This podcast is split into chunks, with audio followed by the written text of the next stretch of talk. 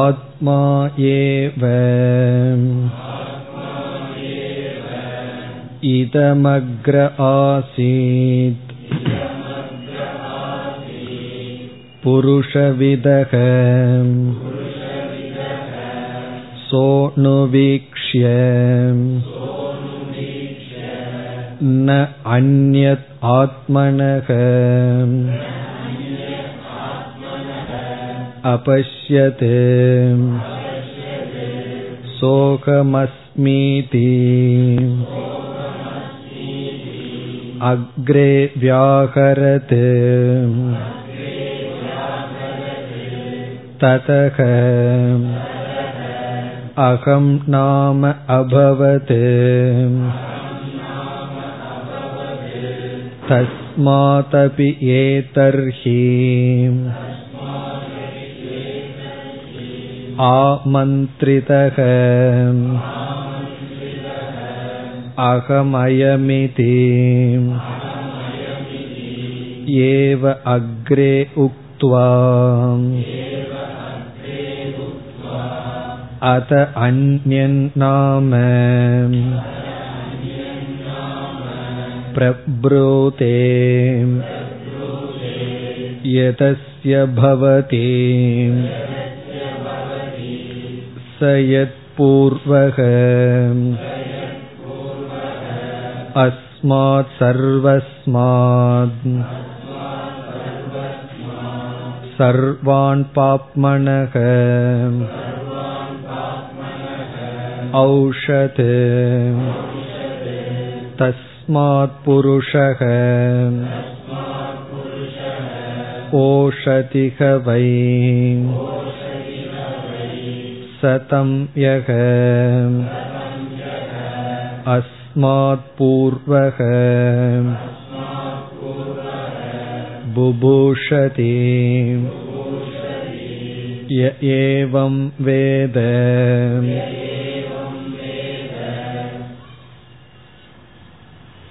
இந்த நான்காவது பகுதியிலிருந்துதான் இந்த உபனிஷத்தினுடைய வேதாந்த விசாரம் ஆரம்பம் என்று பார்த்தோம். இதுவரை சில உபாசனைகள், பிறகு இறுதியாக ஜபத்தை பார்த்து முடித்தோம். இந்த பகுதியினுடைய முதல் மந்திரத்தில் ஹிரண்ய கர்ப்பனுடைய ஸ்துதி வருகின்றது. பிறகு அடுத்த மந்திரங்களில் ஹிரண்ய கர்ப்பனுடைய சம்சாரித்துவம். சென்ற வகுப்பில் பார்த்தோம், ஹிரண்ய கர்ப்பனை இரண்டு விதத்தில் சாஸ்திரம் பார்க்கின்றது. ஒன்று ஈஸ்வர தத்துவமாக, இனி ஒன்று ஒரு ஜீவன் உபாசனையினால் ஹிரண்ய கர்ப்ப பதவியை அடைந்தவனாக. ஈஸ்வரனாக பார்க்கும் பொழுது ஹிரண்ய கர்ப்பன் அசம்சாரி, அவர் சம்சாரி அல்ல. ஆனால் ஜீவன் ஹிரண்ய கர்ப்ப பதவியை அடைந்தவன் என்று பார்த்தால் அந்த ஹிரண்ய கர்ப்பனும் சம்சாரியாக இருக்கின்றார். இங்கு ஜீவன் ஹிரண்ய கர்ப்ப பதவியை அடைந்த விதத்தில் பேசப்படுகின்றது. இப்படி ஒரு ஜீவன் விதவிதமான உடலை எடுக்கலாம், தேவ சரீரத்தை எடுக்கலாம், பசு சரீரத்தை எடுக்கலாம். அதுபோல ஹிரண்ய கர்ப்ப பதவியை அடைந்துள்ளான். அதில் ஹிரண்ய கர்ப்பனுக்கு மூன்று பெயர்கள் இந்த முதல் மந்திரத்தில் வந்தது. முதல் பெயரை நாம் பார்த்தோம். முதல் பெயர் அகம். ஹிரண்ய கர்ப்பனுக்கு அகம் என்பதே ஒரு பெயர். காரணம், முதலில் அவர் அகம் என்று கூறினார். அதனால்தான் எந்த மனிதர்களிடம் எதை கேட்டாலும் நான் என்று சொல்லித்தான் தன்னுடைய மற்ற பெயர்கள் அல்லது மற்றதை பேசுகிறார்கள். அதுவரை நாம் சென்ற வகுப்பில் பார்த்தோம். இனி இரண்டாவது இதே மந்திரத்தில் ஹிரண்ய கர்ப்பனுக்கு புருஷக என்ற ஒரு பெயர், அது எப்படி வந்தது என்ற விளக்கத்தை பார்த்து மந்திரத்திற்குள் செல்லலாம். பொதுவாக புருஷக என்பதற்கு நாம் வேறு சில பொருள்களை கொடுப்போம். இங்கு கொடுக்கின்ற பொருள், இந்த ஜீவன் ஹிரண்ய கர்ப்ப பதவியை அடைய வேண்டும் என்றால் அவன் கடுமையான தவத்தில் ஈடுபட்டிருக்க வேண்டும். ஆகவே அவன் உபாசனைகள் செய்து அனைத்து பாபங்களையும் நீக்கி விட்டான். அதனால் தான் அவனுக்கு இப்படிப்பட்ட ஒரு பெரிய பதவி கிடைத்துள்ளது. இங்கு ஔஷது என்றால் எரித்து விட்டான் என்று பொருள். எரித்து விடுவதற்கு ஔஷது. எதை எரித்து விட்டான்? அனைத்து பாபங்களையும். ஆகவே புருஷக என்றால் அனைத்து பாபங்களையும் எரித்துள்ளான். அனைத்து பாபங்களையும் இவன் எரித்த காரணத்தினால் இவனுக்கு புருஷக என்று ஒரு பெயர். இங்கு யார்? ஹிரண்ய கர்ப்பன். அதுதான் கூறப்படுகின்றது. இப்பொழுது மந்திரத்திற்குள் செல்ல வேண்டும். 4 வரி சென்ற வகுப்பில் நாம் பார்த்துவிட்டோம். கடைசியிலிருந்து 3வது வரி. சக யத் பூர்வக அஸ்மாத் சர்வஸ்மாத், அதிலிருந்து பார்க்க வேண்டும். அதற்கு முன் நாம் பார்த்துவிட்டோம். அதாவது முதலில் நான் என்று ஹிரண்ய கர்ப்பன் கூறியதனால் அந்த ஹிரண்ய கர்ப்பனுக்கு அகம் நாம அபவது. தன்னுடைய யார் ஹிரண்ய கர்ப்பனிடமிருந்து வந்த ஜீவர்களிடம் நீ யார் என்று கேட்டால் நான் என்று சொல்லித்தான் மற்ற பெயர்களை கூறுகிறார்கள்.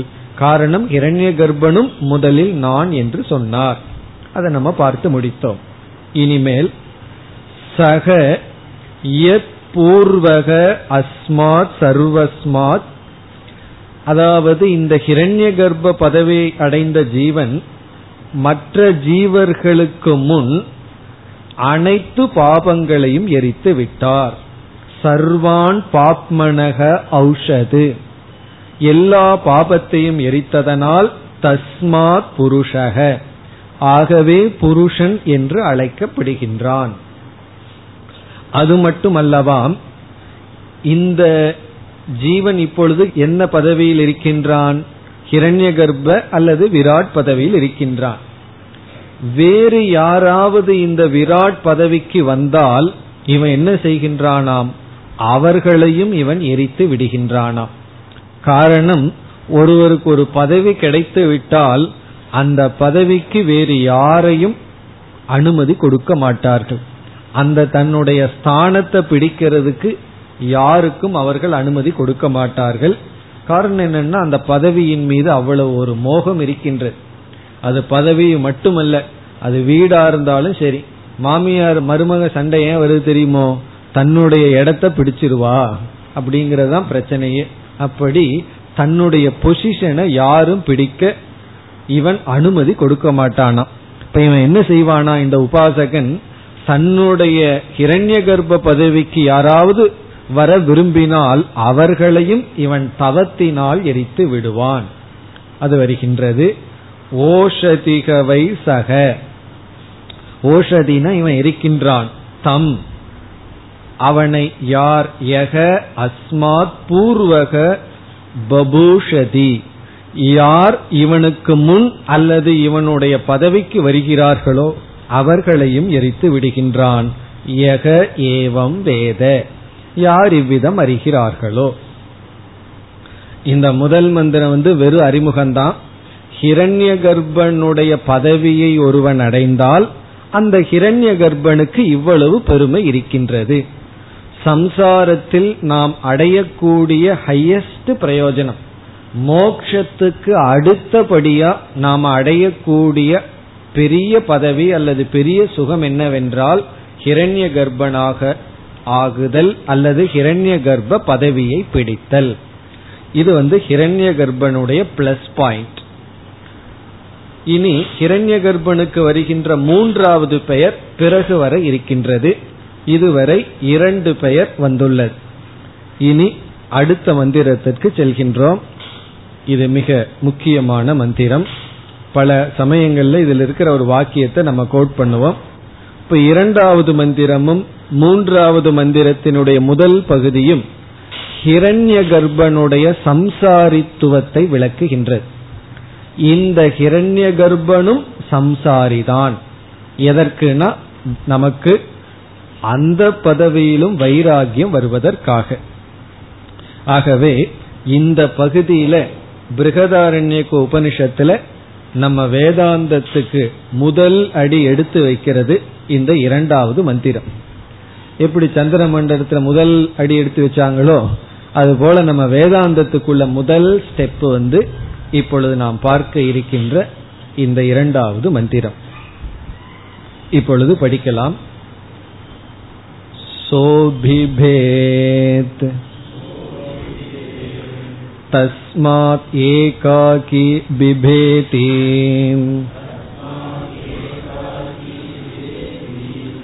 சக அயம் ஈக்ஷாம் சக்ரேம் யத் மதன்யதே நாஸ்தி கஸ்மான்னோ பிபேமி இதி தத ஏவ அஸ்ய பயம் வியாய கஸ்மாத்ஹி அபேஷ்யதே த்விதீயாத்வை பயம் பவதி.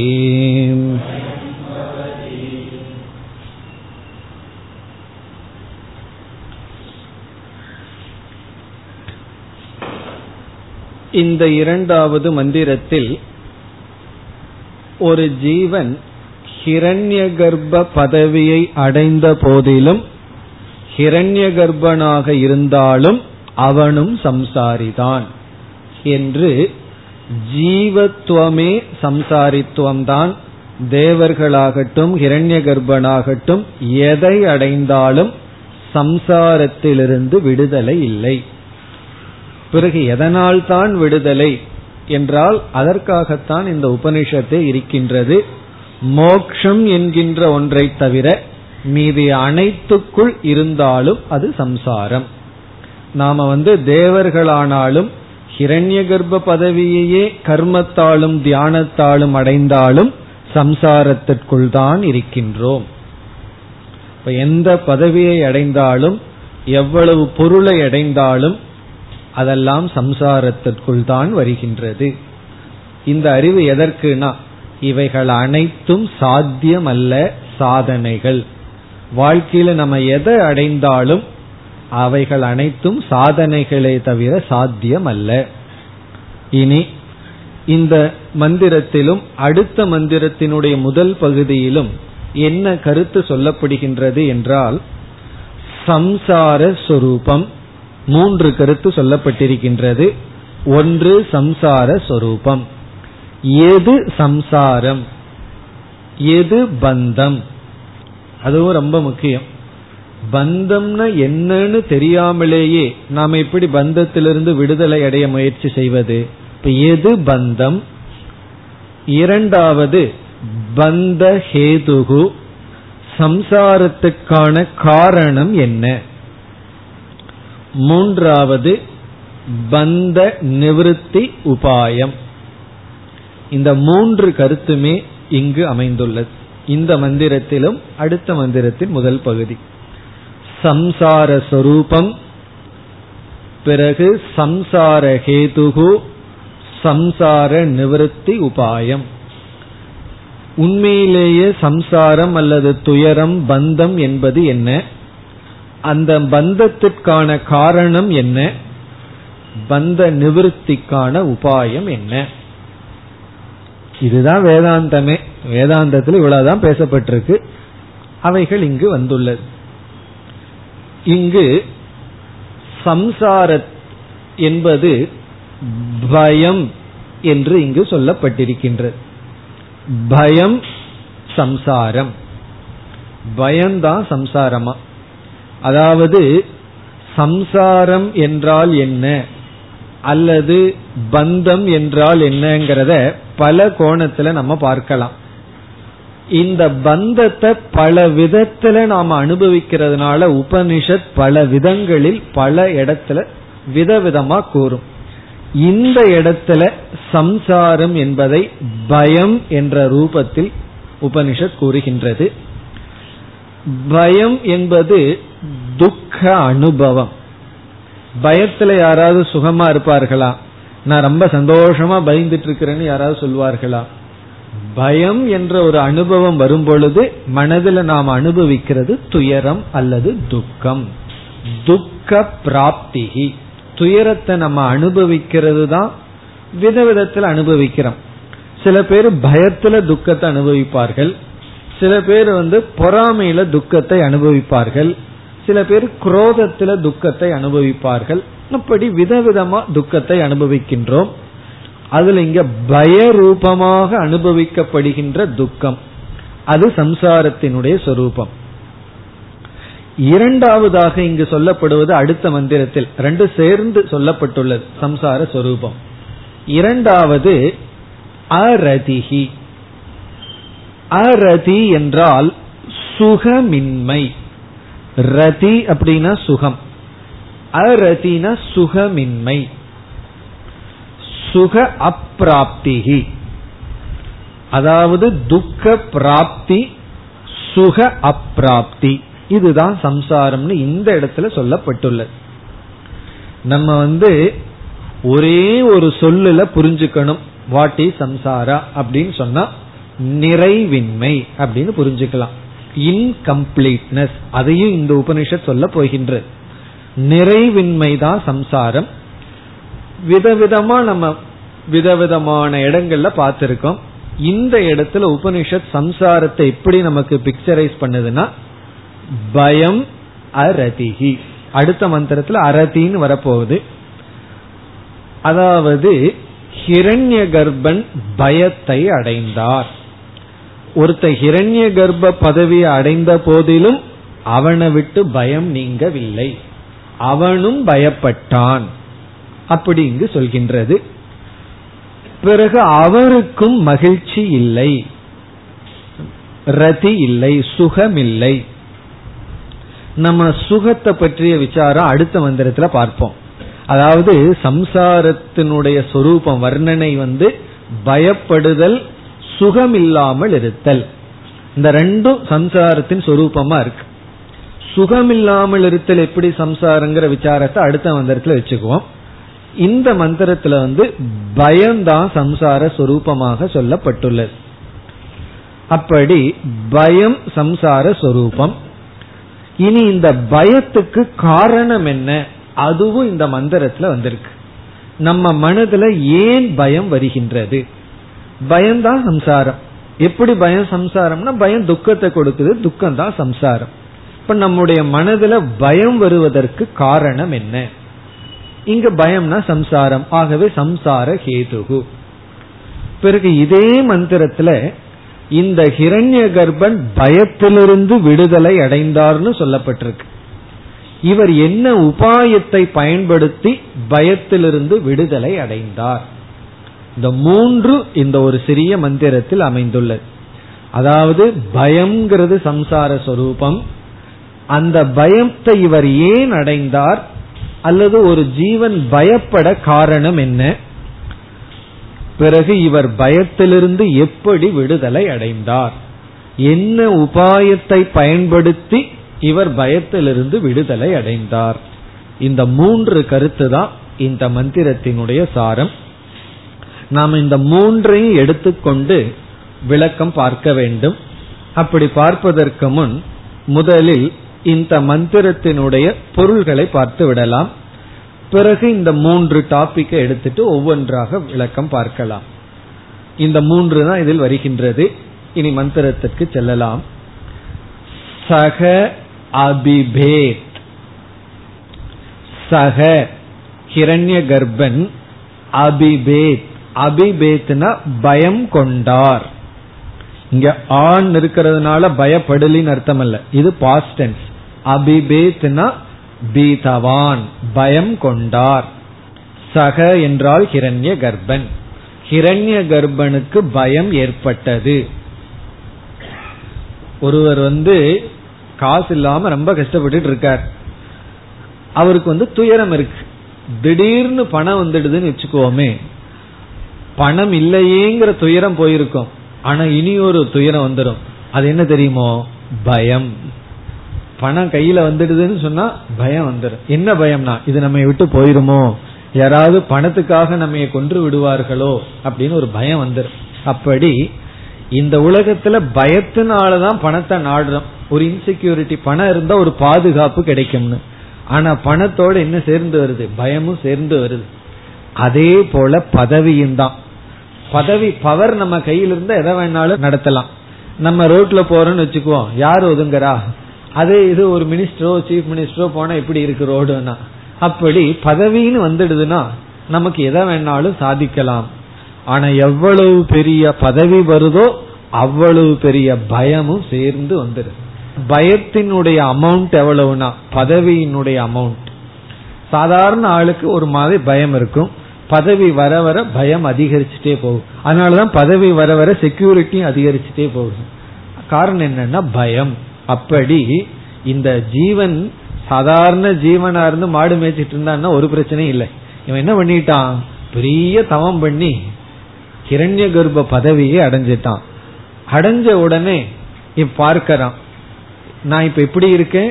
ஹிரண்ய கர்ப்பனா இருக்க. அனைத்து உலகத்துக்குமே நான் தான் தலைவன். சாதாரண ஒரு நாட்டுக்கு தலைவன் அல்ல, அனைத்து கிரியேஷனுக்கே படைப்புக்கே தலைவனாக இருப்பவன். பார்த்த உடனே அந்த பதவியை அடைஞ்ச உடனே அவருக்கு முதல்ல வந்தது என்னவாம்? சக அபிபே. அவருக்கு பயம்தான் மனதில் வந்ததாம். புராணத்தில எல்லாம் அசுரர்கள் எல்லாம் பெரிய தவம் செய்வார்கள். தவம் செய்து பகவான் காட்சி அளிச்ச உடனே பகவான் கேட்பார், உன் தவத்துக்கு மெச்சினோம், ஏதாவது வரத்தை கேள். என்ன கேட்பார்கள் தெரியுமோ? ஃபர்ஸ்ட் அவர்களுக்கு வர்றது மரண பயம். எனக்கு இதனால மரணம் வரக்கூடாது, அதனால மரணம் வரக்கூடாது. இப்ப தவம் முடிஞ்சு வந்த உடனே என்ன கிடைக்குதுன்னா பயம்தான். அதே போல இந்த பதவிக்கு வந்த உடனே அந்த ஜீவன் அனுபவிச்சது பயம். இது யாருன்னா நமக்கெல்லாம் மூத்தவரா இருப்பவர், நம்ம எல்லா ஜீவர்களுக்கும் முதலில் வந்தவர். இந்த ஹிரண்ய கர்ப்பன் யாருன்னா, ஒரு சிருஷ்டி முடிகின்றது, பிரளயமெல்லாம் வந்தாச்சு. பிரளயமெல்லாம் வந்து அடுத்த சிருஷ்டி தோன்றும் பொழுது போன சிருஷ்டியிலேயே அனைத்து ஜீவர்களுக்குள்ளேயே யார் பெரிய தவம் செய்தார்களோ அந்த ஜீவனுக்கு தான் ஹிரண்ய கர்ப்பம் போஸ்ட் கிடைக்கிது. அப்ப அந்த ஹிரண்ய கர்ப்பன் முதலில் பதவிக்கு வந்து பின்னாடி பார்க்கிறார், அங்க ஒரு ஜீவன் இல்லை, இனிமேல் தான் அவர் படைக்கணும். அவருக்கே என்ன வந்ததுன்னா பயம் வந்தது. அதனாலதான் என்னன்னா அவரிடம் இருந்து தோன்றிய மற்ற ஜீவர்களும் பயப்படுகிறார்கள். இப்பொழுது அவர் பயப்படும் பொழுது எவ்வளவு பேர் அங்கு இருந்தார்கள்னா இந்த ஹிரண்ய கர்ப்பனை தவிர யாருமே கிடையாது. ஆகவே அவருடைய பயத்துக்கு காரணம் ஏகாகித்துவம், தனிமை. வேற யாருமே இல்லாத தான் மட்டும் இருந்ததனாலதான் அவர் பயப்பட்டார். இப்ப நம்ம ரெண்டாவது பாயிண்ட்டுக்கு வந்துட்டோம். சம்சார ஹேதுகு பய காரணம் ஏகாகித்துவம். ஏகாகித்துவம்னா தனிமை. வேற யாருமே இல்லை, நான் மட்டும் இருக்கின்றேன்னா நமக்கு பயம் வந்து விடும். எனக்கு அப்படி வந்ததே இல்லையேன்னா அப்படின்னா தனிமையில இருந்ததே இல்லைன்னு அர்த்தம். எனக்கு பயம் வந்ததே இல்லை அப்படின்னா எப்பொழுது பார்த்தாலும் யாராவது பின்னாடியே சுத்திட்டு இருக்கோம், தனிமையிலேயே இல்லைன்னு அர்த்தம். இதை அனுபவிக்கணும்னா அப்படியே காட்டுக்கு போய் பாருங்க. கூட யாரையும் கூப்பிட்டு போக கூடாது, கேம்ப் மாதிரி 10 பேர்த்த கூப்பிட்டு போக கூடாது. தனிமையில காடு வேண்டாம், ஒரு நாள் யாருமே வீட்டுக்கு வராம தனிமையில இருந்து பாருங்க, டெலிவிஷனும் ஆன் பண்ணாம. அப்ப என்ன வரும்னு பார்ப்போம். அப்படி ஏகாக்கினா தனிமையிலிருந்து அவருக்கு பயம் வந்தது. அதாவது இங்க என்ன சொல்லப்படுகிறதுனா ஹிரண்ய கர்ப்பன் பார்க்கிறார், யாருமே இல்லை, உடனே ஒரு பயம் வந்தது. தனிமையிலிருந்து அவருக்கு முதல் வந்த சம்சார உணர்வு பயம். இனி தனிமையில இனி ஒண்ணு வந்ததுன்னு அடுத்த மந்திரம் சொல்ல போகுது. என்ன அப்படின்னா ஒரு சுகமும் இல்லையா தனிமையில. ஆகவே இரண்டாவது ஒன்றை படைத்தார் தன்னுடைய என்டர்டெயின்மெண்ட்டுக்காக, சுகத்துக்காக. அது இரண்டாவது அடுத்த மந்திரத்துல பார்க்க போற கருத்து. இப்ப தனிமையில அவர் அனுபவித்தது பயம். ஆகவே உபனிஷத் சொல்கின்றது அடுத்த பகுதியில், தஸ்மாத் ஏகாகி பிபேதி. தஸ்மாத் ஆகவே, ஹிரண்ய கர்ப்பன் தனிமையில் இருந்ததனால் பயத்தை அனுபவித்ததனால் ஹிரண்ய கர்ப்பனிடமிருந்து வந்து தோன்றிய அனைத்து ஜீவர்களும் ஏகாகி அவர்கள் தனிமையில் இருந்தால் பிபேதி பயப்படுகிறார்கள். இங்கு ஏகாகி என்றால் இது ஒரு காமன் ஸ்டேட்மெண்ட். யார் தனிமையில் இருந்தாலும் பயப்படுவார்கள். ஏகாக்கினா தனிமையில் இருப்பவன், பிபேதினா பயப்படுகிறான். இப்ப முதல் பகுதி அவர் பயப்பட்டார், ஆகவே தனிமையில் இருப்பவன் பயப்படுகிறான். அதான் இதுக்கு டிரான்ஸ்லேஷன். அவர் பயப்பட்டார், சக அவர் அபிபேத் பயப்பட்டார், தஸ்மாத் ஆகவே ஏகாகி தனிமையில் இருப்பவன் பிபேதி பிபேதினா பயப்படுகிறான். இப்ப அவர் பயப்பட்டார், அதனால தனிமையில் இருக்கிறவன் பயப்படுறான்னு சொன்னா அவர் தனிமையில பயப்பட்டார், அதனால் என்னன்னா அவரிடமிருந்து தோன்றிய அவருக்கு பின் தோன்றிய ஜீவர்களுக்கும் அதே கதிதான். இப்ப கர்ப்பத்துல குழந்தை இருக்கும் பொழுது தாய்க்கு என்னென்ன உணர்வுகள் ரொம்ப வேகமா வருதோ அதெல்லாம் குழந்தைக்கு வரும். தாய் திடீர்னு பயப்பட்டிருந்தா குழந்தைக்கு அந்த பயம் வரும். அதே போல ஹிரண்ய கர்ப்பம் தான் நமக்கு தாய், அவர் தான் முதல்ல இருந்தார், அவருக்குள்ள என்ன வந்ததுன்னா தனிமையில பயம் ஏற்பட்டது. ஆகவே அவரிடமிருந்து வந்த அனைத்து ஜீவர்களுக்கும் அதே சம்சாரம் தொடர்கின்றது. தனிமையில் இருந்தால் பயப்படுகிறார்கள். அதனாலதான் தனிமையை கண்டு பயம், தனிமையிலேயே பயம், அதனால தனிமையை கண்டும் பயம். ஏன்னா தனிமையில பயம் வந்துவிடும் என்ற ஒரு பயம். இது இந்த பயம்ங்கிறது எல்லா ஜீவராசிகளுக்கும் இருக்கின்றது. இந்த பயம் சம்சாரம், இந்த பயத்துக்கு காரணம் ஏகாக்கித்துவம் தனிமை, வேற யாருமே இல்லை என்றால் பயம் விடுகின்றது. இதுவரை சம்சார ஸ்வரூபம், நம்ம இப்ப மந்திரத்தினுடைய அர்த்தத்தான் பார்க்கிறோம், பிறகு விளக்கம் பார்க்கலாம். இனி என்ன செய்தார் ஹிரண்ய கர்ப்பன்? முதல்ல சுத்தியும் பார்த்தார், யாருமே இல்லை, உடனே பயம் விட்டது. அதனாலதான் எல்லா ஜீவர்களும் தனிமையில் பயப்படுகிறார்கள். பிறகு இந்த ஜீவன், அதாவது இந்த ஹிரண்ய கர்ப்பன் சிந்தனை செய்ய ஆரம்பித்தார். சிந்தனை செய்ய ஆரம்பித்து எனக்கு ஏன் பயம் வருகின்றது என்று ஆலோசனை செய்து அந்த பயத்திலிருந்து நிவர்த்தியை அடைந்தார் என்ற கருத்து அடுத்த பகுதியில் வருகின்றது. ஆகவே அடுத்த பகுதி சம்சார நிவர்த்தி உபாயம். இதுக்குள்ள 2 பாயிண்ட் பார்த்துட்டோம். எது சம்சாரம்னு பார்த்துட்டோம். சம்சாரம்ங்கிறது பயம் அல்லது துக்கம். அதற்கு காரணம் என்னன்னா ஏகாக்கித்துவம்ங்கிறத மட்டும் இங்க பார்த்திருக்கோம். இனி ஒரு காரணம் பிறகு பார்க்க போகின்றோம், உபனிஷத்தை கூற போகின்றது. இவ்வளவு தூரம் பார்த்தது சம்சாரம் அல்லது பயத்துக்கு காரணம் தனிமை. இனி பய நிவிருத்தி உபாயம், பயத்திலிருந்து நிவிருத்தி அடைய உபாயம். இப்ப இந்த மந்திரத்துல ஹிரண்ய கர்ப்பன் சம்சாரியா இருந்து மோட்சத்தை அடைய போற, இங்கேயே மோட்சத்தை அடைகிறார். எப்படி, என்ன உபாயத்தை அவர் கையாண்டு பயத்திலிருந்து விடுதலை அடைந்தார்? அது அடுத்த பகுதி.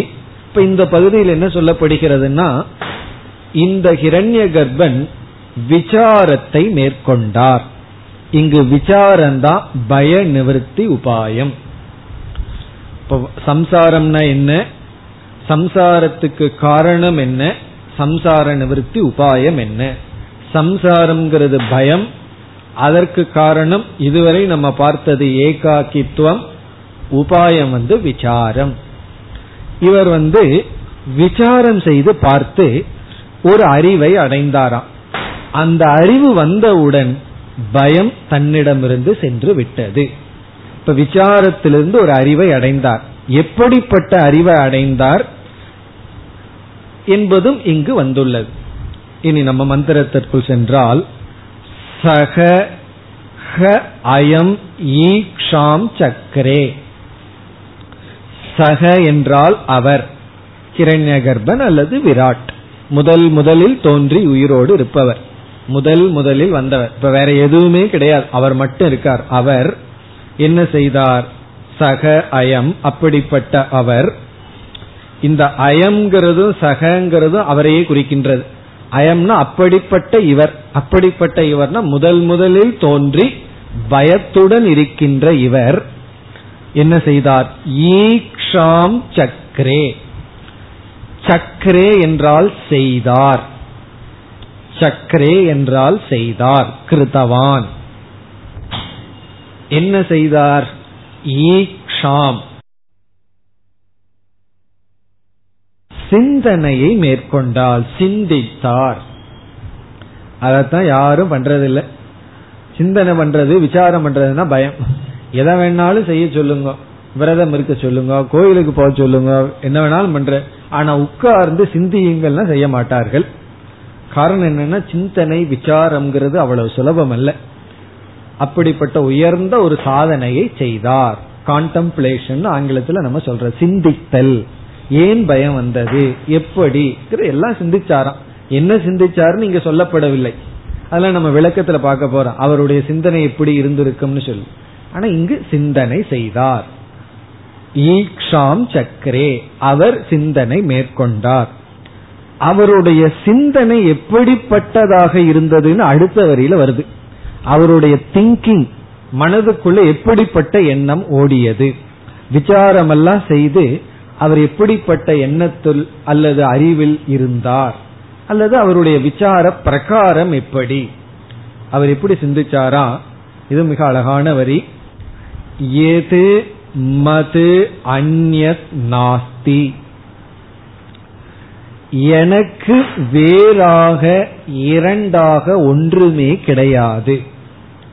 எது, எந்த ஒன்று, மத் எனக்கு, அந்யத்து என்னிலிருந்து வேறாக, அந்யத்துனா எனக்கு வேறாக, ந அஸ்தி ஒன்றுமே இல்லை, எனக்கு வேறாக இங்கு ஒன்றுமே இல்லை.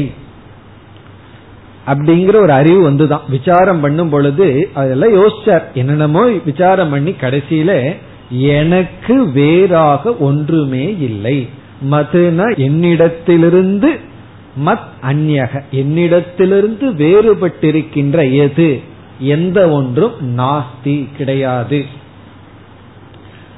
அப்படி நினைச்ச உடனே அவருக்குள்ளேயே ஒரு கேள்வி கேட்டுக்கொள்கின்றார். அதாவது விசாரம் எல்லாம் பண்ணி எது மத் அந்யத் நாஸ்திங்கிறது விசாரத்தினுடைய கடைசி வரி, கடைசி பலம். எல்லாம் விசாரம் பண்ணி கடைசி அவருக்கு என்ன அறிவு தோன்றியதாம், எனக்கு வேறாக ஒன்றுமே இல்லையே என்று அறிவு வந்ததாம். பிறகு அவருக்குள்ளேயே ஒரு கேள்வியை கேட்டுக்கொள்கின்றார். அப்படி என்றால் கஸ்மின்னு பிபேமி இதி, இது அவருக்குள்ளேயே அவர் கேட்டுக்கொள்கின்ற கேள்வி. இப்படி நமக்குள்ளேயே நம்ம பேசிக்கிறோம் அல்லவா, அதே போலதான் இவரும் பண்றார். என்ன கஸ்மாத், கஸ்மாத் நு பிபேமி இதி, கஸ்மின் அல்ல கஸ்மாத். கஸ்மாத் என்றால் எதனிடமிருந்து, கஸ்மாத் எதனிடமிருந்து, பிபேமி நான் பயப்பட வேண்டும்.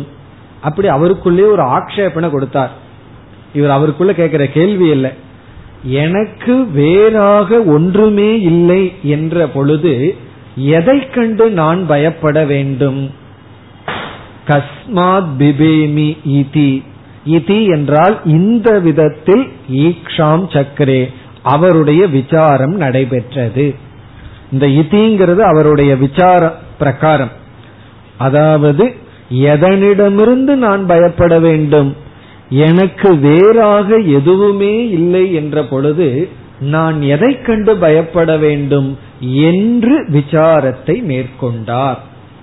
இப்ப இந்த விசாரம் செய்து இவ்விதம் அவர் கடைசியா சிந்திச்சதனுடைய விளைவென்னவாம், ததஏவ அஸ்ய பயம் வீயாய, ததஏவ உடனடியாக, இம்மீடியட்லி, ததகன அப்பொழுதே, ததக ஏவ விசாரம் செய்து இவ்விதமான அறிவை அவர் அடைந்த நொடிப்பொழுதே, அஸ்ய அவருக்கு பயம் வீயாய பயம் சென்று விட்டது.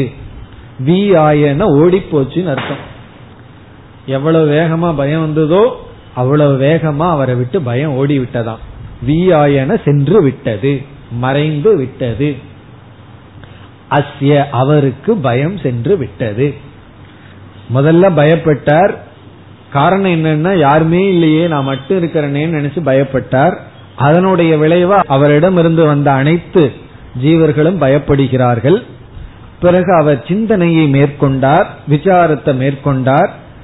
அவர் விசாரத்தை மேற்கொண்டு கடைசியா அவர் மனசுல வந்த எண்ணம், எனக்கு வேறாக யார் இருக்கிறார்கள், யாருமே இல்லையே, அப்படி இருக்க நான் எதை கண்டு பயப்பட வேண்டும் என்று சிந்தனை மேற்கொண்டார். உடனடியாக அவருக்கு பயம் அவரை விட்டு சென்று விட்டது. பிறகு மீண்டும் கேட்டுக்கொள்கின்றார், கஸ்மாத்கி அபேஷ்யது, எதிலிருந்து ஒருவன் பயப்பட வேண்டும்? இது வந்து ஹிரண்ய கர்ப்பனுக்கு மட்டுமல்ல, அதே போல ஜீவனுக்கும். எப்படி அவர் தனிமையில பயப்பட்டு விசாரத்தை அடைஞ்சு இந்த பயத்திலிருந்து விடுதலை அடைந்தாரோ, அதே போல தனிமையில் பயப்படுகின்ற ஜீவனும் அவர் அடைந்த இதே ஞானத்தை அடைந்தால் கஸ்மாத்கி அபேஷ்யதே, அவனும் எதிலிருந்து பயப்படுவான்? இது ஹிரண்ய கர்ப்பனுக்கு மட்டுமல்ல, அனைத்து ஜீவர்களுக்கும்.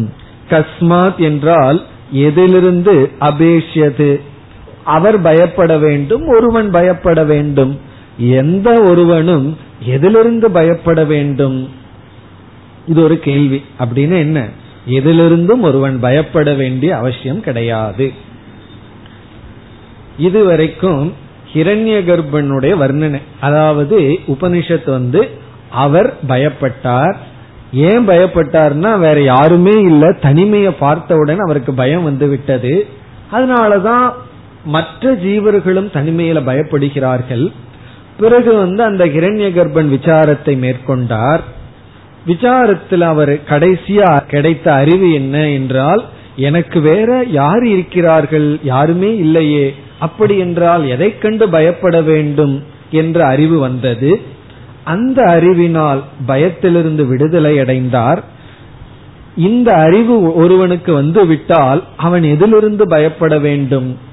இதுவரைக்கும் உபனிஷத் சொல்லி, பிறகு மீண்டும் இங்கு உபனிஷத் பயத்துக்கு இனி ஒரு காரணத்தையும் கூறுகின்றது. பயத்துக்கு இனி ஒரு காரணம், என்ன காரணம்? த்விதீயாத்வை பயம் பவதி, இருமையிலிருந்துதான் பயம் தோன்றுகின்றது. இது வந்து மீண்டும் உபனிஷத் கொடுக்கின்ற ஒரு காரணம். த்விதீயாத், இருமையிலிருந்து பயம் ஏற்படுகின்றது.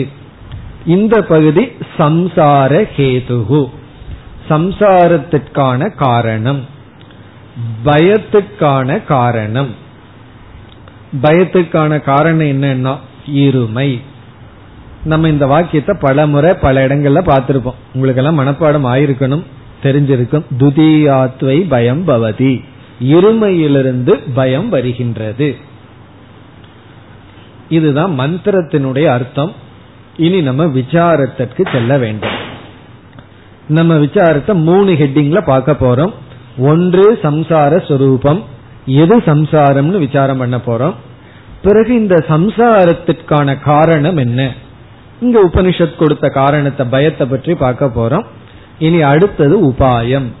சுருக்கமா நம்ம பார்த்தோம் விசாரம், விசாரத்துல இந்த அறிவு வந்தது, அந்த பலன், அந்த உபாயத்தையும் நாம் பார்க்க வேண்டும். முதலில் சம்சார சொரூபம் என்ன, எது சம்சாரம் அப்படிங்கறத நம்ம பார்க்கணும்.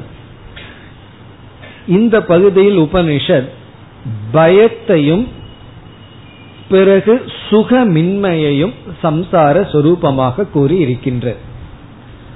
அதுல எப்பொழுது பயம் வருகின்றதுங்கிற கேள்விக்கு இங்கு உபனிஷத் வந்து முதலில் என்ன சொன்னது, ஏகாகி பிபேதின்னு சொன்னது. தனிமையில இருக்கும் பொழுது ஒருவன் பயப்படுகின்றான்.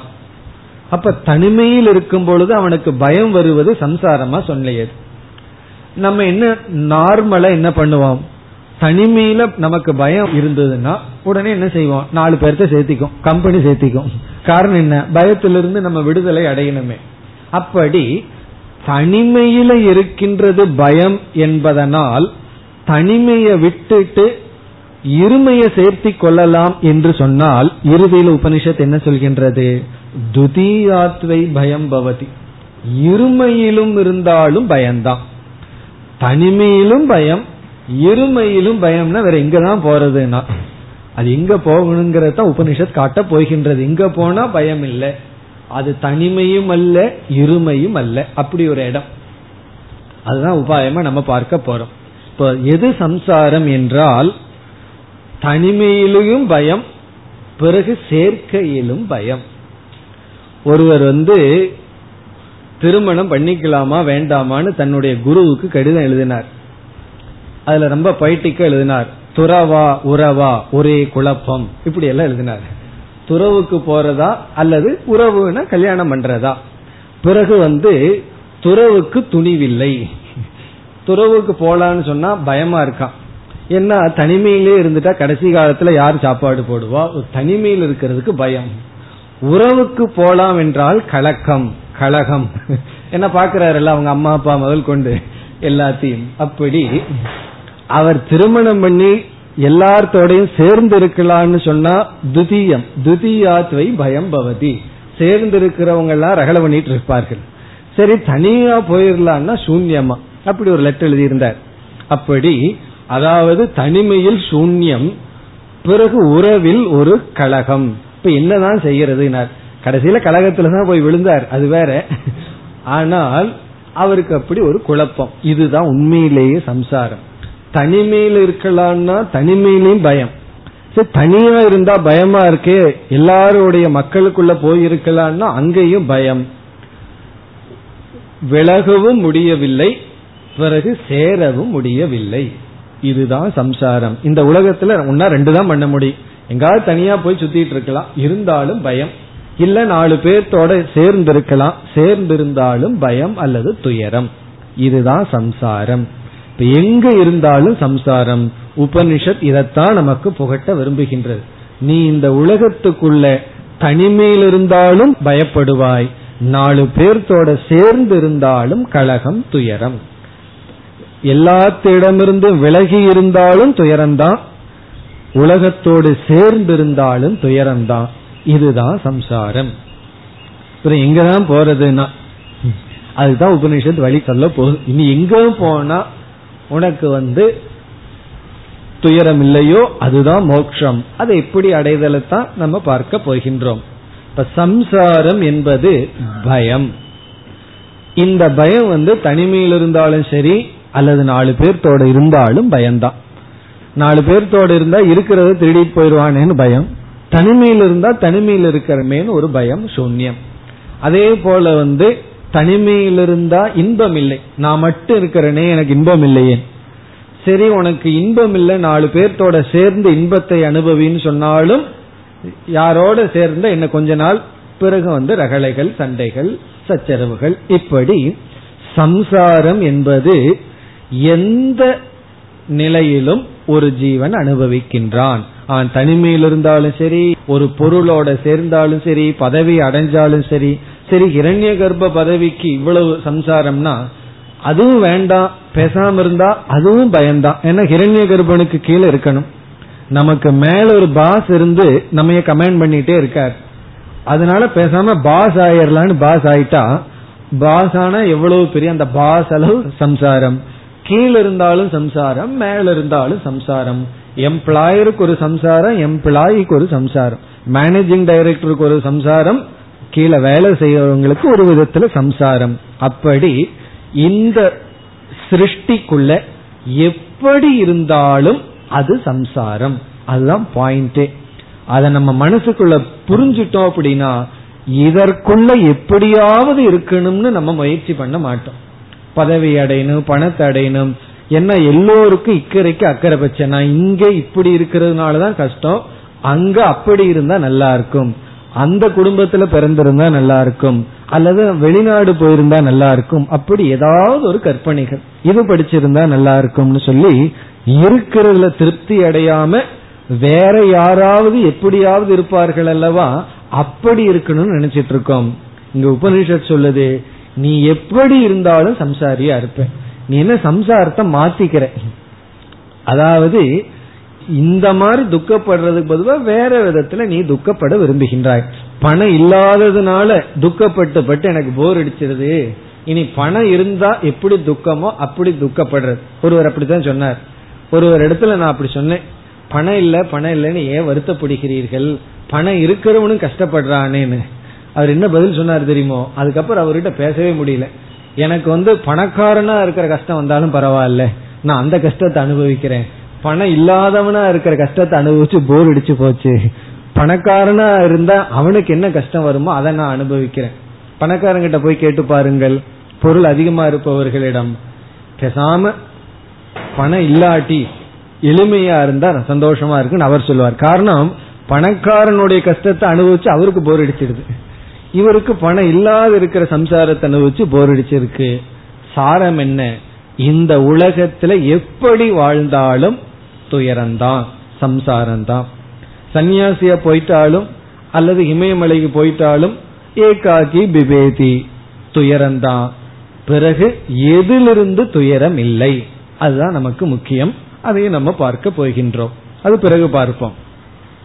இனி நம்முடைய அடுத்த விசாரம் சம்சார சொரூபம். இதோட போதும், ஏன்னா சம்சார சொரூபத்தை நம்ம சொல்ல வேண்டியது இல்லை. எல்லாருமே சம்சார சொரூபத்துல தான் இருக்கின்றார், அதுல என்ன சொல்லணும்? எதுக்கு என்னை பத்தி அதிகமா விளக்குறீர்கள், அப்புறம் கோபம் வந்துடும். அப்படி சம்சாரம்னா எப்படி இருந்தாலும் பயம், அரதிங்கிறது நம்மை விட்டு போகாது, சுகமின்மைங்கிறதும், பிறகு பயப்படுதல், இதெல்லாம் நம்மை விட்டு போகாது. பிறகு இங்கு இனி ஒரு கருத்து, பயம்ங்கிறது இங்கு உபலட்சணம். உபலட்சணம்னா எக்ஸாம்பிள், உதாரணம் தான். ஒருவன் பயப்படுகின்றான்னு சொன்னா பொறாமைப்படுகின்றான், கோபப்படுகின்றான், நிந்திக்கின்றான் மற்றவர்களை, இது எல்லாத்தையும் இங்கு சேர்த்தி கொள்ள வேண்டும். சாரமா துயரம், வெற்றிடம், வெறுமை, சூன்யம், அதுதான் சம்சாரம். அது அவன் எந்த ஸ்டேஜில் இருந்தாலும், தனிமையில் இருந்தாலும், 4 பேர்த்தோடு இருந்தாலும், பொருளோட இருந்தாலும், இல்லாவிட்டாலும் ஒரு ஜீவன் சம்சாரியாக இருக்கின்றான். இனி அடுத்த 2வது விசாரம் பயஹேதுகு. இந்த பயத்துக்கான காரணம் என்ன? சம்சாரத்துக்கான காரணம் என்ன? இப்ப இங்க உபனிஷத்து 2 காரணத்தை சொல்லியிருக்கு. ஒரு காரணம் ஏகாக்கித்துவம், தனிமையில் இருத்தல். இனி ஒரு காரணம் இருமை, துதியாத்வை பயம் பவதி. இப்ப நம்ம அந்த இருமையை எடுத்துக்கொண்டு அப்படியே பய காரணத்தை கண்டுபிடிக்கிறதுக்கு படிப்படியாக செல்லலாம். ஏகாக்கிங்கிறத பிறகு பார்ப்போம், இருமைங்கிறத எடுத்துக்கொள்வோம். இப்ப நம்ம எடுத்துக்கிற வாக்கியம் துதியாத்வை பயம் பவதி, அந்த துதியத்தை தான் எடுத்துட்டு விசாரம் செய்ய போகின்றோம். இருமையிலிருந்து நமக்கு பயம் வருகின்றது. 2வது ஒண்ணு நம்ம பார்த்தோம்னா நமக்கு பயம் வருகின்றது. நம்ம மட்டும் இருந்தா பயம் வருதுங்கிறது ஒரு ஆங்கிள் பார்க்கிறது, அதை இப்ப விட்டுருவோம். நம்ம இருக்கோம், நமக்கு வேறாக புறம்பாக 2வது ஒன்ன பார்த்துட்டோம்னா நமக்கு பயம் விடுகின்றது. ஏன் இருமையிலிருந்து பயம் வருகின்றது? முதல்ல பயம் இருமையிலிருந்து வருகிறது. பயத்துக்கு காரணம் துதியம், இருமைன்னு உபனிஷத் கூறியாச்சு. இனி நம்ம விசாரத்துல இருமையிலிருந்து பயம் வர காரணம் என்ன என சங்கரர் அந்த பாயிண்ட் சொல்றார்.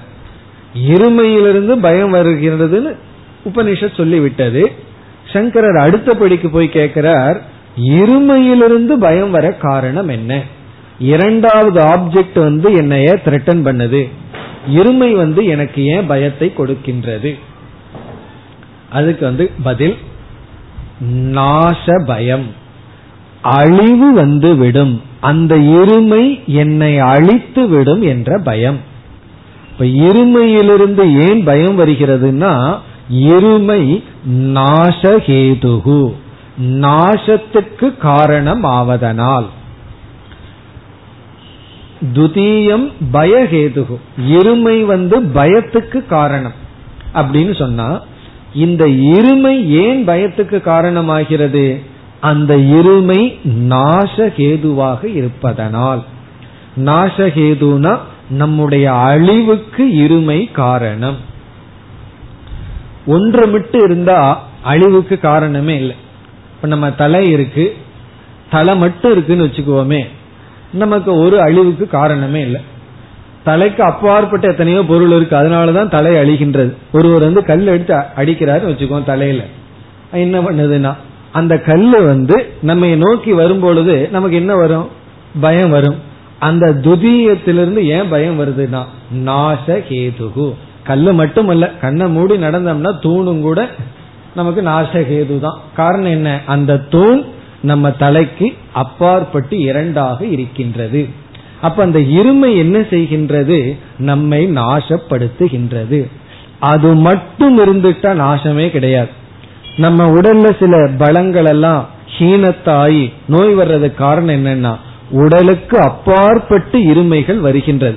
வைரஸ் வெளியே இருந்து வருது, பாக்டீரியாஸ் வெளியே இருந்து வருது. அப்படி இருமை வந்து நாசத்தை கொடுப்பதனால் அந்த இருமையிலிருந்து பயம் வருகின்றது. அப்ப வந்து சங்கரர் சொல்றார், இருமையிலிருந்து நமக்கு பயம் வர்றதுக்கு காரணம் என்னன்னா அந்த இருமை நாசகேதுவாக இருப்பதனால், நம்மை அழிப்பதனால். எல்லா நேரத்திலையும் இருமை இருக்கு, ஆனா எல்லா நேரத்திலையும் துவைதத்தை கண்டு பயந்து கொள்வதில்லை. எந்த இருமை நமக்கு நாசத்தை கொடுக்குதோ அப்பொழுது நமக்கு பயம் வருகின்றது. காரணம் என்ன என்றால் நாச பயம். இனி அடுத்த கேள்வி, நாச பயம் ஏன் வந்தது? நாசத்தை கண்டு நான் ஏன் பயப்படுகின்றேன்? எதனுடைய நாசம்? எது அழிந்துவிடும் என்று நான் பயப்படுகின்றேன்? இப்ப நம்ம எங்கிருந்து போயிட்டு இருக்கோம்? இருமையிலிருந்து நாசத்துக்கு வந்தோம். நாசத்துல ஒரு கேள்வி கேட்கின்றோம், எதனுடைய நாசத்தை கண்டு நாம் பயப்படுகின்றோம்? எது அழியும்? எதனுடைய நாசம் என்றால் நம்மளே பதில் சொல்லிடலாம். எதனுடைய நாசம்? மீறி மீறி போன எது நாசம் அடைஞ்சிடும் என்றால் ஷரீர நாசம், நம்முடைய சரீரத்துக்கு வருகின்ற அழிவு, நாசம். இந்த இடத்துல சரீரம்னா ஸ்தூல சரீரம் மட்டுமல்ல, நம்முடைய சூக்ஷ்ம சரீரம் உட்பட. சூக்ஷ்ம சரீரம்னு சொன்னா நமக்கு வந்து ஏதாவது ஒரு புகழை அடைஞ்சு வச்சிருக்கோம், பேர் எடுத்து வச்சிருக்கோம். யாராவது பேரை கெடுக்கிறதுக்கு ஏதாவது பண்றான்னா உடனே அவனை குறிச்சு பயம் வந்துடுது. காரணம் என்ன? அந்த நான் அழிய போகின்றேன். ஊரில் இருக்கிறவங்க எல்லாம் என்ன வந்து பெரிய மகான் அல்லது பெரிய கொடையாளி ஏதோ நினைச்சிட்டு இருந்தார்கள். அந்த நானுக்கு ஒருவன் அழிவை கொடுக்கின்றான். அப்போ நாசம்ங்கிறது ஸ்தூல சரீரம் மட்டுமல்ல, நமக்குள்ளேயே சில பர்சனாலிட்டி இருக்கு. அந்த பர்சனாலிட்டி அழிந்து விடுமோ? நம்ம வந்து ஒன்றை சொல்லி விடுறோம், வாய் சும்மா இருக்காம எதையோ நான் இப்படி பண்ணுவேன்னு சொல்லிடுறோம். பிறகு அப்படி பண்றதுக்கு விருப்பம் இல்லை.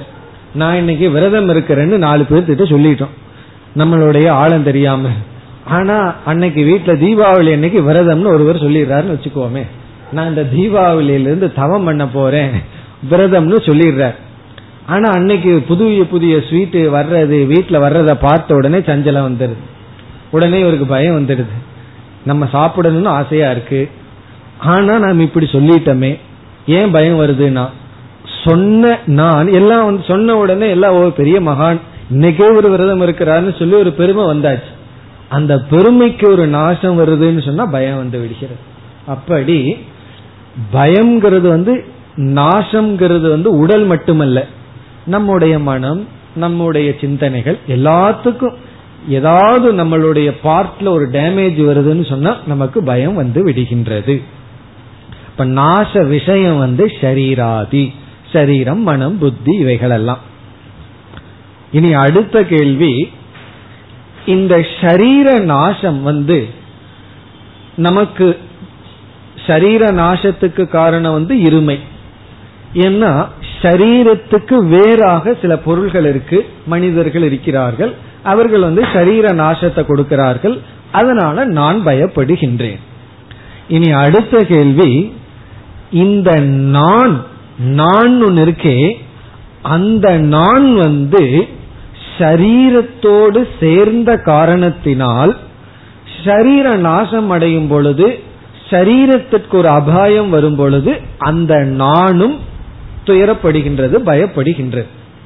இப்பொழுது நான் பிளஸ் இந்த சரீரம், இந்த ரெண்டுக்கு உள்ள சம்பந்தம் என்ன?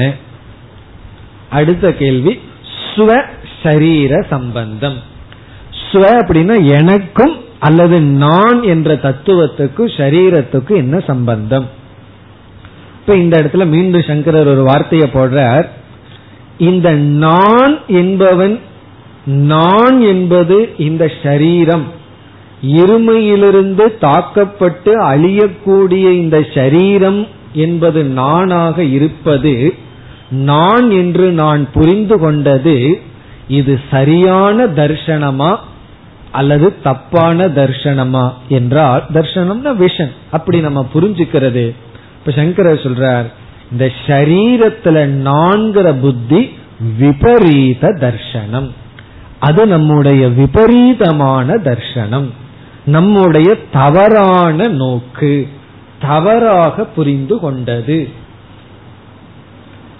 நம்முடைய தவறான நோக்கு என்ன என்றால், சரீரத்தை நான் பார்க்கின்ற விஷன், பார்க்கின்ற தர்சனம் விபரீத தர்சனம். இந்த விபரீத தர்சனம்னு இதுவரைக்கும் வந்தமே, இதுவரைக்கும் நம்ம வேதாந்தத்துக்கு முன்னாடியே பேசுற விஷயங்கள், இதிலிருந்து நமக்கு வேதாந்தம் ஆரம்பிக்கின்றது. சரீரம் அழிகின்ற நாசத்தினால பயம் வர்றதுங்கிறது வரைக்கும் சைக்காலஜி ஆன்சிலரி சப்ஜெக்ட். இப்பதான் வேதாந்தம் பிகின், மெயின் சப்ஜெக்ட் பிகின் ஆகுது. என்ன அப்படின்னா, இந்த சரீரத்தை நான் நினைச்சிட்டு இருக்கிற தர்சனம் சரியா என்றால் விபரீத தர்சனம். அப்ப உண்மையிலேயே பயத்துக்கு மேலோட்டமா தெரிகிற காரணம் இருமை. ஆனா அப்படியே உள்ள போக போக பயத்துக்கு வேறொரு காரணத்தை பார்க்க போறோம், மூல காரணத்தை பார்க்க போறோம். அந்த மூல காரணத்தை நீக்கினோம்னா ஒவ்வொன்னா நீக்கி கடைசியில பயம் போக போகின்றது. ஆனால் வெளியே என்ன பண்ணாலும் பயம் போகாது. இருமையில பயம் இருக்கு, தனிமையில போனாலும் அதை விட அதிகமா வந்துடும். தனிமையில் இருந்தா பயமா இருக்கு, இருமைக்கு வந்தாலும் பயம் வந்துடும். இதுல இருந்து பயத்திலிருந்து தப்பவே முடியாதுன்னு உபநிஷத் சொல்லியாச்சு. நமக்கு ரெண்டே சாய்ஸ், ஒன்னா தனிமையில் இருக்கலாம் அல்லது 4 பேர்த்தோட சேர்ந்து இருக்கலாம், என்ன இருந்தாலும் பயம்தான். ஆகவே சம்சாரத்திலிருந்து தப்பிக்கிறதுக்கு வேற வழியே கிடையாது. காரணம் ஏன், இருமையிலிருந்து நாச பயம். நாசம்ங்கிறது சரீரத்துக்கு, இனி சரீரத்துக்கு வர்ற நாசம் எனக்கு பயத்தை கொடுக்குதுன்னா நான் சரீர நாசத்தை குறிச்சு பயப்படுறது சரியா என்றால் விபரீத தர்சனம்.